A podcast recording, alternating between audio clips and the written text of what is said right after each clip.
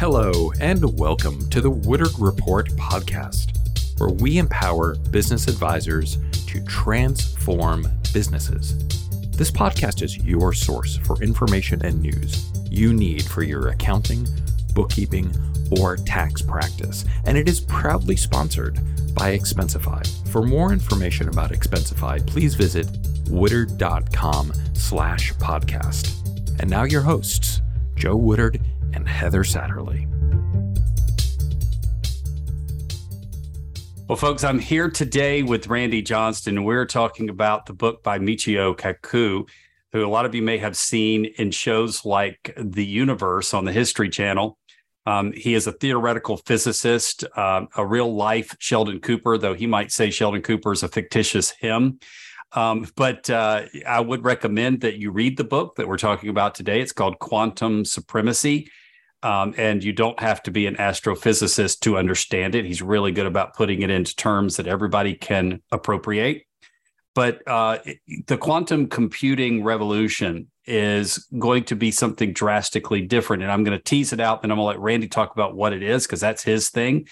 Um, he's the IT guy. For those of you that don't know Randy Johnston, he has been in the business of providing managed services before there was a term called managed services when he was still crawling around under desks several decades ago, installing computers and local area networks. And now he's doing that in the modern world, of course. Um, but he's also one of the nation's leading thought leaders um, in the accounting industry and maybe even in the world in that category and uh, we share a designation as the top 100 most influential people in the accounting industry, which Randy has held as I have for over 10 years. So uh, it's a privilege to have Randy with us. I'm going to actually introduce him and welcome him here in a minute to the conversation. But to tee up the topic, quantum computing is not it's not just the next stage of innovation. It is a revolutionary and disruptive technology and as we're going to talk about in a minute, keep you listening all the way to the end after we learn what it is. We're going to be talking about its positive and negative implications on the world. And I'm not being hyperbolic. Quantum computing is positioned to cure cancer, to stop people from aging, to accelerate our pathway to colonizing Mars, and possibly even creating a single equation to understand our universe. And none of those things are hyperbolic. So, um, in the negative sense, um, it is a, an, it could be an apocalyptic level threat to uh, security, privacy, and even topple nation states. So uh, again, and I'm not being hyperbolic. So now that I've teased that out and I've got your attention, um, I'm going to welcome Randy Johnston, our technological expert, to the to the uh, to the podcast. Randy, welcome. Well, Joe, thank you so much. And it's a pleasure to be with you and all of your listeners. What a fun topic to talk about. It's an amazing topic to talk about. And I will admit, Randy, before I heard you talk about it, you and I had a conversation in the context of data security a couple of years ago. And I didn't understand uh, uh the full implications of quantum computing. I did think it was just sort of, you know, Pentium chip number, you know, nine or 12 or whatever number we're on uh, but it's it's um, it's not that. It's not just uh, to put it in terms that that Heather used in our last podcast. It's not an incremental innovation or or uh, it, it's it's a disruptive innovation. It's, it so tell us what it is now that I've intrigued everybody. What is quantum computing? How does it work, and why? How's it drastically different? Yeah, this is a revolutionary change, not an evolutionary change. And at the risk of being uh, sounding too technical, Joe, and I'm not trying to, all of our computers today operate off of bits, ones and zeros. And I've referred to those through the years as von Neumann computers because that's where a lot of that came from, or Turing computers. And this is a completely new way of building computers. And instead of using bits, binary digits, we're going to use qubit or quantum bits. And a bit in the binary world, in our current digital world that we use for our personal computers, mini computers, mainframes, and cell phones, it's all ones and zeros. But in this new world, you can have unlimited number of states in every qubit. And Joe, I think for the last seven to eight years, I've been claiming that if we get a quantum computer with 500 qubits, it will outperform any computer that we have today of any size and scale. And it turns out today, Google has 72 qubit computers running in their bristlecone chips. So now, again, trying to be a little too technical, qubits are really multiple states maintained at the same time. And what's hard to picture is we used to talk about it as four states, but the current designs of quantum computers can have unlimited states in every qubit. So, and I know we are getting technical, but this is really good to know. And a lot of people understand binary code. Um, but when you talk about four states, um, how does that compare to the ones and zeros so they can understand the implications of more than four states? Yeah, well, it turns out it is almost infinite representations of data. Hmm. So, you know, uh, I think the way uh, Michio talks about it in the book, which is actually important to understand, if you think about walking across the room from one position to another, most of us use the old uh, Pythagorean approach. The shortest distance between two points is a straight line. And so we think about our path from going one position to another as singular. But it turns out there's infinite number of paths to get from one point to another. And that's what qubits can do for us. So all of a sudden, instead of being limited by the amount of storage that we have in memory or that we have on solid state drives or that we have in cloud computers, we now have an unlimited amount of data that we can process at once. Now, I like Joe to go back to our brains to think about this because with so much hyper uh, uh, talk around artificial intelligence, what AI is trying to do is mine the function of our brains in many cases. And we have these extensive neural networks, and you know, we could talk brain science for a long time. I'd be super excited about that too. But these quantum computers can represent the neural networks of our brain just as effectively as our brains are doing, I believe. And, and can I add, since we don't understand how our brains work fully, or even, you know, uh, you could say even partially. I mean, we just would know what the, the, the surface understanding of even how our own brains work. Um, we can actually understand our brains while it mimics our brain. So it's it's uh, it will both inform us and mimic us at the same time. Um, and that kind of gets us into some of the medical implications we're going to talk about in, in the future. So, um, so let's kind of drill down on this because you you kind of brought in the artificial intelligence piece, and and really to understand the implications of quantum computing you can separate it from artificial intelligence because there are components of it that are just complete you know data mining and data crunching and analytics. And we'll talk about that more in a minute. But you can't have this conversation without talking about artificial intelligence because like you said it becomes the neural network for the ai brain. It gives it the the uh, the power it needs to reach its full potential so, um, so the Turing test, which a lot of our listeners know about and which Michio talks about, um, is can a uh, when a computer can fool someone to, into thinking that it is a human, um, it will pass the Turing test. And uh, I think there's a certain time frame that it has in order to convince you. Um, so when artificial intelligence meets quantum computing, we're kind of in the Blade Runner days, if, if everybody knows that science fiction genre, where the biggest challenge of the Blade Runner universe was figuring out who were the humans and who were the robots, um, because we were so much alike. Yeah, and, in uh, fact, that that time frame is 20 minutes, Joe. Okay. And, you know, the bottom line on this is very straightforward. Um, artificial intelligence has been around a long time you know, the first concepts were back in 1950. The first conference in 1956 at Dartmouth on this uh, was done. Uh, I personally was writing artificial intelligence products on Lisp in 1976. So interesting.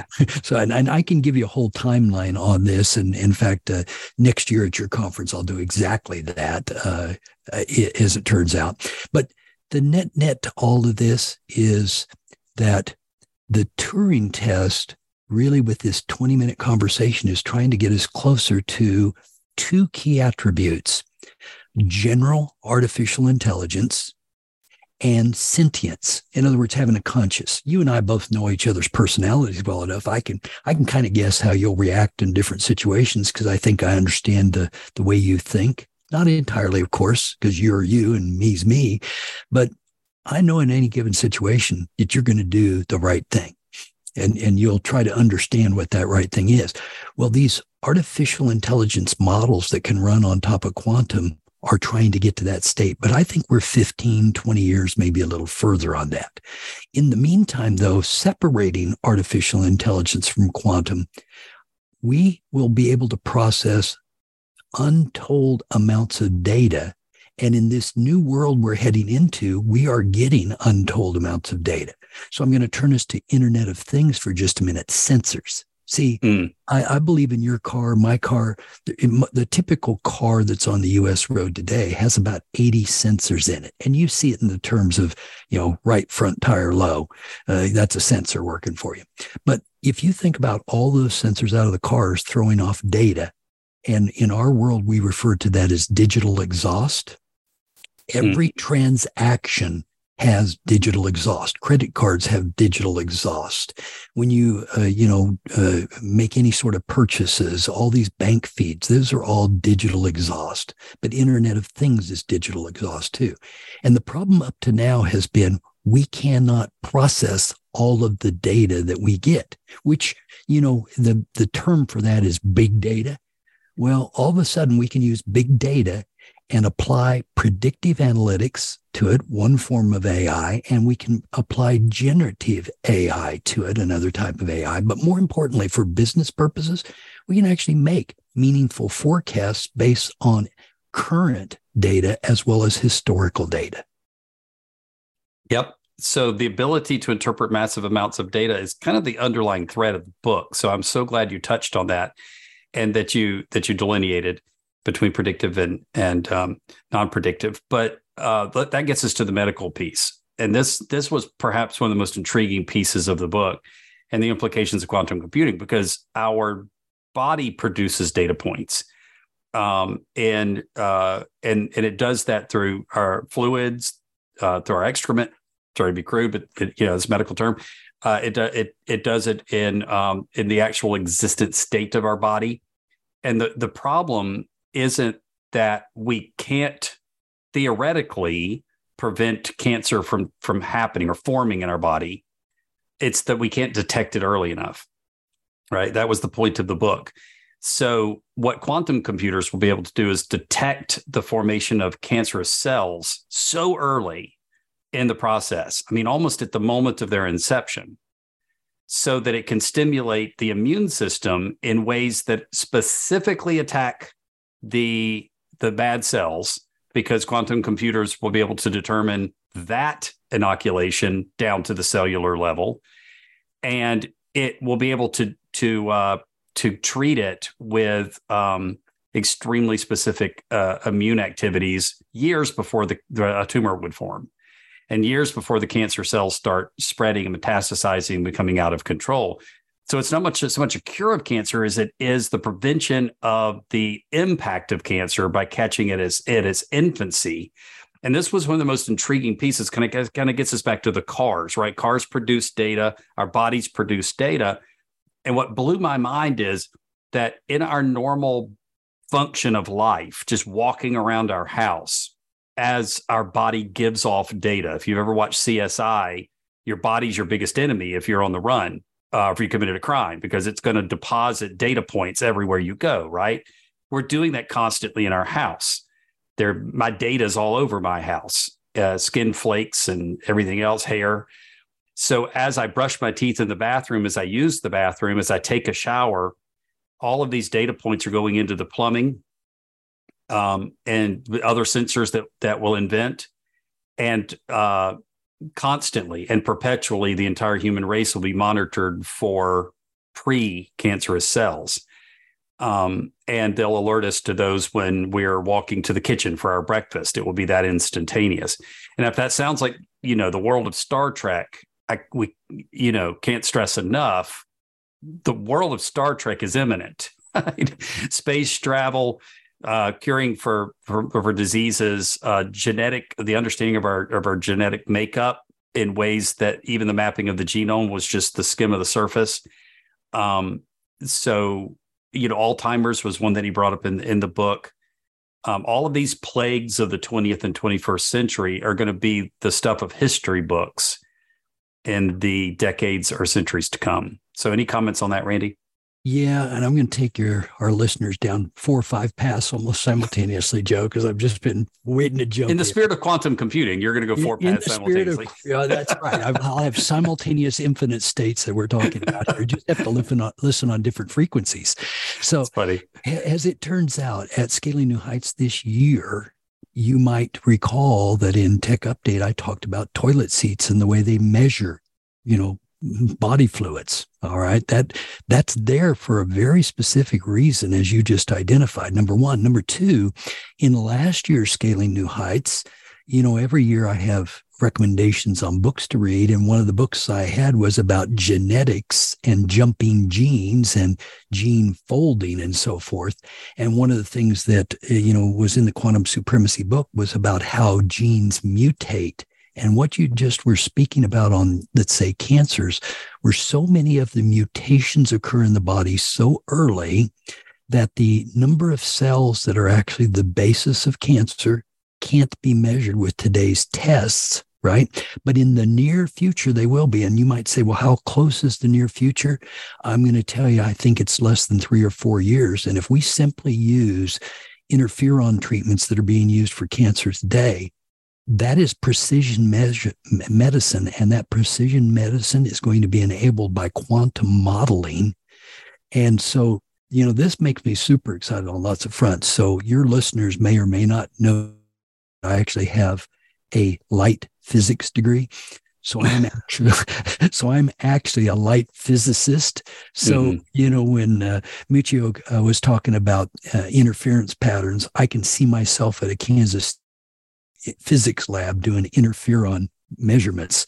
And mm. so this light use and the entanglement of qubits and the ability to convey different states, the, the quantum capabilities of nature that's all around us, including, as he pointed out, photosynthesis occurring at room temperatures, or one of our greatest problems right now, being able to and create energy. So if you think about the you know current uh, climate conditions and use of fossil fuels and so forth, being able to solve things like battery storage is another one that's you know I think imminently solvable uh, along the way. And you just start thinking about all these things. But what's it take? It takes a big old honking quantum computer that can run across these models and interpret all this data and produce results. Yeah, if we got to get back to Gene Roddenberry's vision of the universe, not to super geek out here, because as soon as you mentioned Star Trek, you go into a whole new category of nerdism. But even if you're not a Star Trek fan or science fiction fan, understanding his vision of the universe is all problems um, in the future that he's created hunger, poverty, um, population control, uh, energy, are all solved through uh, extreme, extreme advancements in technology, like the ability to restructure matter at the atomic level to turn a brick into a uh, a food item. Right um, now, I don't think Michio is saying that we're going to be able to reorganize atoms through quantum computers in the next decade or two, but but it does provide a trajectory for Gene Roddenberry's extreme vision 200 years from now, where Star Trek is set um, because once you do map, like you said, genetic our genetic makeup at the individual level of each atom, and once you can um, restructure matter at the atomic level, we basically become recreators uh, at, of the universe, um, and that is staggering to think about. But for the immediate implications, it means that we can locate genes that might more likely produce illnesses like sickle cell anemia, which you mentioned in the book, and fix those genetic issues um, at the genome level because of the fact that now we can analyze the data. And I want to really accentuate something that Randy said before we now turn from the positive to the negative. it's about the ability to crunch data in timetables that are manageable. So some of the examples that Michio covered in the book are it might take us it, it might take us uh, uh, on our normal computing power a thousand years or ten thousand years to do something that a quantum computer can do in thirty minutes uh, on interpreting data. And that is what is going to change everything from the traffic patterns of a billion cars driving on the planet at every second to, uh, you know, seven, eight, nine billion, or how many people, 12 billion, 15 billion people uh, at that time, all going to the bathroom over a 24 hour period of time, analyzing the data of the human race. All of that will be done by quantum computers and it'll be done in minutes, if not seconds, across the globe. Um, now, let's get to the dangers. About a couple of years ago, you said, and I did not believe you, by the way. Just full transparency. Most, most people don't when I make these wild claims. But no, no, I get it. But I should have believed you, Randy, because I was such a believer in the encryption levels of distributed ledgers, of blockchains, that when I asked you in a meeting, will quantum computers be able to break into blockchains? Are blockchains no longer safe? And you said they are no longer safe. And of course, that's all theoretical because we don't know yet till we get to the actual qubits. But but now I believe you.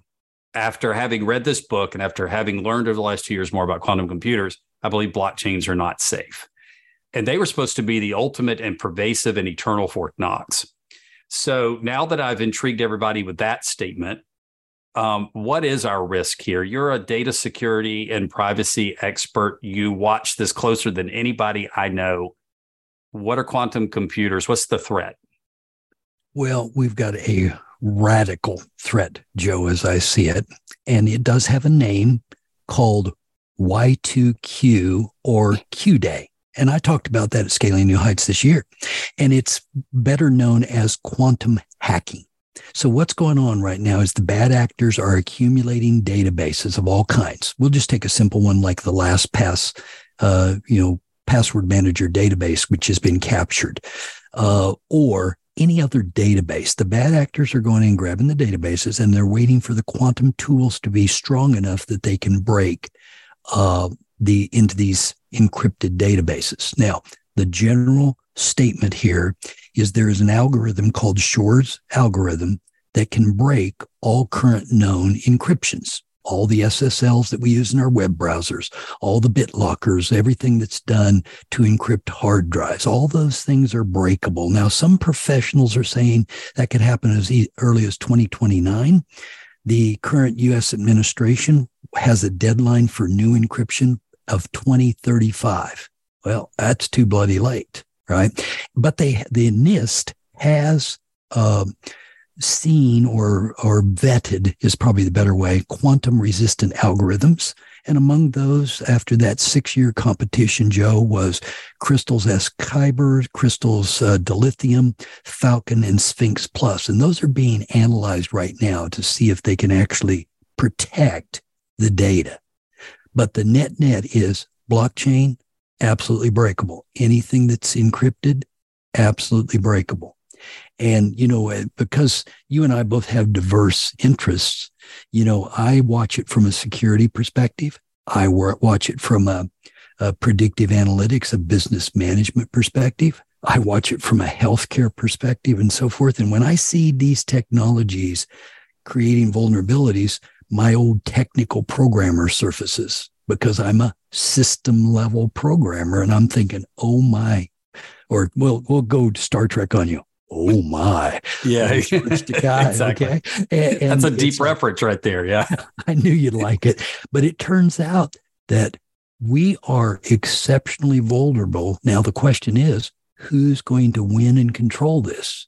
Is it going to be individuals, which is what I thought, uh, you know, Web three and blockchain might enable, or is it going to be governmental units, or is it going to be, you know, bad actors, the criminals? I don't know the answer, but but I know that everybody is trying to get control of this. And when we look at the AI breakthroughs and the quantum breakthroughs, Intel's been building these chips. Google's been building these chips. Microsoft's been researching these chips for years and just announced that they're starting to build these chips. Uh, there's they're er, early on in quantum. There were only actually four viable companies building quantum computers, but today there's dozens. And so it will just be a matter of time before this becomes broadly available. But today, you can access Intel quantum computing on a reservation basis, and you can run your algorithms on quantum computing today. And most people don't know that, you know, the weather.com, which is owned by IBM, although they're trying to sell it right now, that's all based on quantum computing calculations. And you might wonder how those forecasts have become so accurate. And it's because they're using quantum models of weather. But as you also uh, learned in the quantum supremacy book, you know, when you start breaking up the planet in these little blocks to measure, today we have to measure great big blocks and they're not very accurate. And when you start looking at winds aloft and you start cutting it into far more small uh, sections, you can actually forecast the weather. So I'll close this rant with this thinking. I had the experience in the 70s of running a weather prediction uh, product that was 100% accurate. Mm. And it could give a 24 hour forecast, uh, absolute without error. But in the computers of the day, it just happened to run almost 10 weeks. So you put in yeah. the parameters, and by the time it got done calculating, it the weather was over. Forecast. Yeah. But, yeah. you know, who cares? Yeah. Who but cares? Now, if you go to quantum computing and you can run that forecast not in 10 weeks, but maybe in 10 minutes, which would be about or 10 seconds even. Yeah. Or 10 seconds even. Absolutely. All of a sudden, wouldn't it be nice to know the weather forecast and maybe get the heck out of the way of a hurricane or a tornado or you know some other cataclysmic event. and we're talking about at a level that, that can't be done currently through meteorology today um, and also a displacement of an entire field of meteorology which kind of gets us into the last comment that i want to make so so first, I want to make a comment to your data security. Then I'm going to talk about job displacement and role displacement for humans, but um, which is a much bigger AI conversation. Maybe we can come back and have that one. but um, I think what's likely to happen, and, and I don't, I think this is unpacking what you've already said, is quantum computers are going to fight quantum computers for data security and privacy. So it's a quantum computer arms race um, is is the way I see it. And I think what's going to cause a problem is if the bad actors um, advance ahead of those that seek to protect the populace. So when bad if bad actors, it's a, in in any arms race, whoever gets to the finish line first, you hope it's the it's the protectors, um, and not the bad actors. Uh, and and we we watched this. You and I are old enough to remember the nuclear arms race and how we we knew that the entire existence of the human race was actually in peril. A lot of people listening to this podcast look back on that and it's just a note in a history but We lived it, Randy. And um, we we know what it's like to have that kind of fear inside of us at, at the you know at the marrow level um, of are are we going to be a species in the in the next five years. And that's again not being hyperbolic in the look back. I mean, we were really at threat, and now we've stabilized that. The arms race is has created an equilibrium that's delicate that still puts the human race at risk, but we don't think about it every day. We don't fear it every day.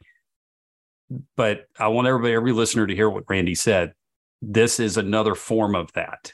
Uh, um, a a data driven um, computerized version of the nuclear arms race and it stands to create as great of a threat if not a greater threat than the nuclear arms race of the 20th century um, now that was a loaded that was a loaded uh, statement so i want to give you a chance to to comment on that and then i'm going to just tee up a general statement about role displacement all right. Well, Joe, that makes sense. And I'm going to just go back to Scaling New Heights a year ago, because at that point in time, I actually pointed out that the chip creation in China, which would do quantum computing, was advancing rapidly. Now, you may remember that all of us carry products made out of Taiwan, TSMC, if you own a cell phone. because pretty much every cell phone that we carry has parts from that. Well, what's been happening in China, SMIC has been hiring away the TSMC engineers and they're trying to advance under the guise of AI, but also in quantum computing, their initiatives. And China has already done quantum entanglement from terrestrial up to satellite and proven that they can do quantum entanglement to a, a well, a military satellite, as it turns out. So it it turns out that it is super important that we understand the implications of hardware creation, operating system creation on these qubits. Hmm. And we have to understand we are in an arms race, and we we, and we must are. win. Um, and you know if that makes you want to cheer on Microsoft or IBM or Google because they're US based companies, um, yes, there's a certain sentiment that kicks in, you know, go win, win, win. But we have to remember that the, you know, there are bad actors everywhere. Bad actors can piggyback off of noble corporations.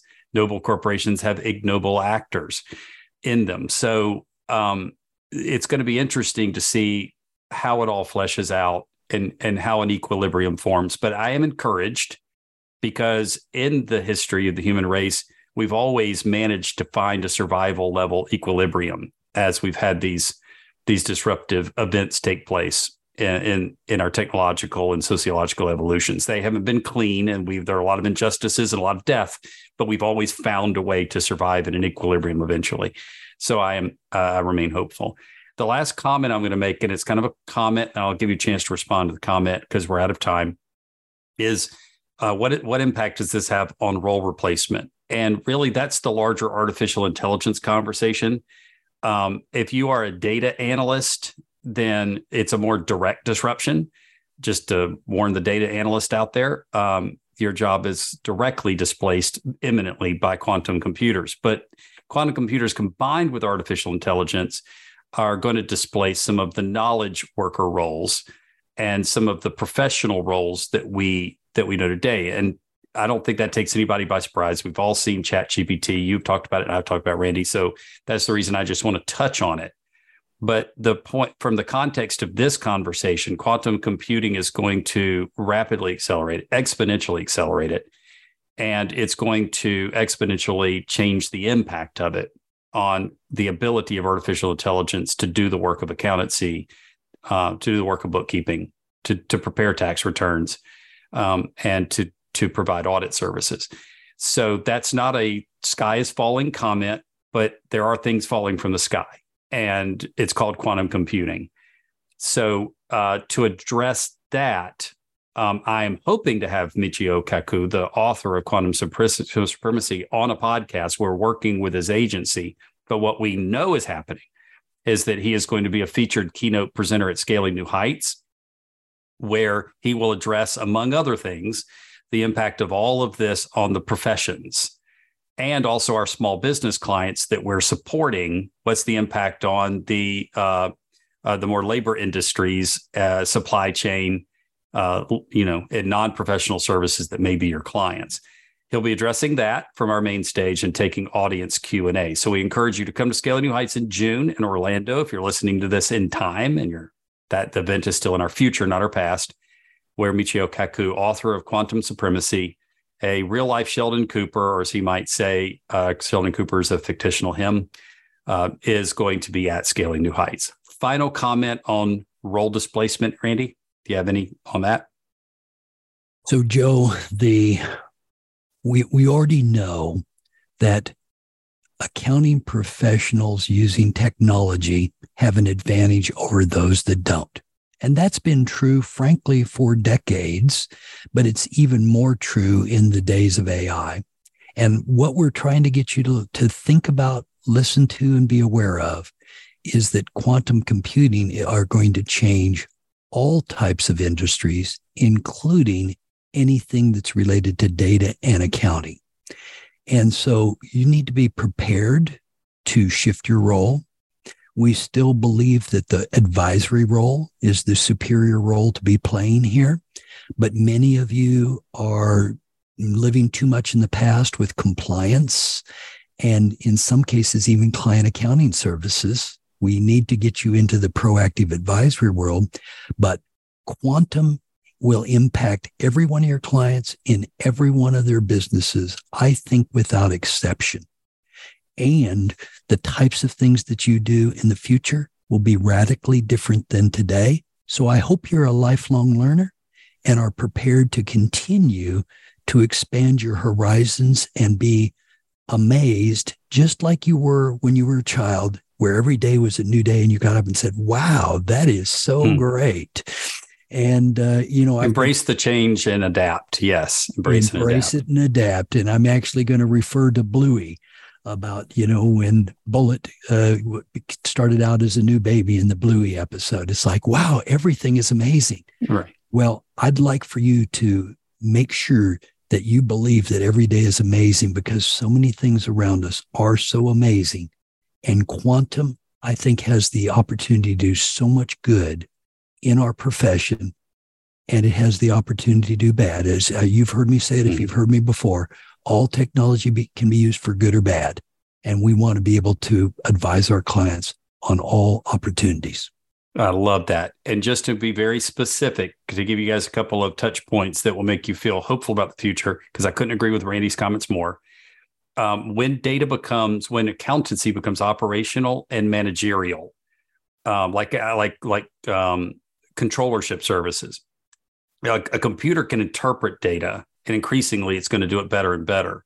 But it can't confront an employee over breaking a spend policy and it can't go into the executive's office and say you're over budget and roll up their sleeves and figure out a way with all the intricacies of human relationships to get people back and to get that division back on budget.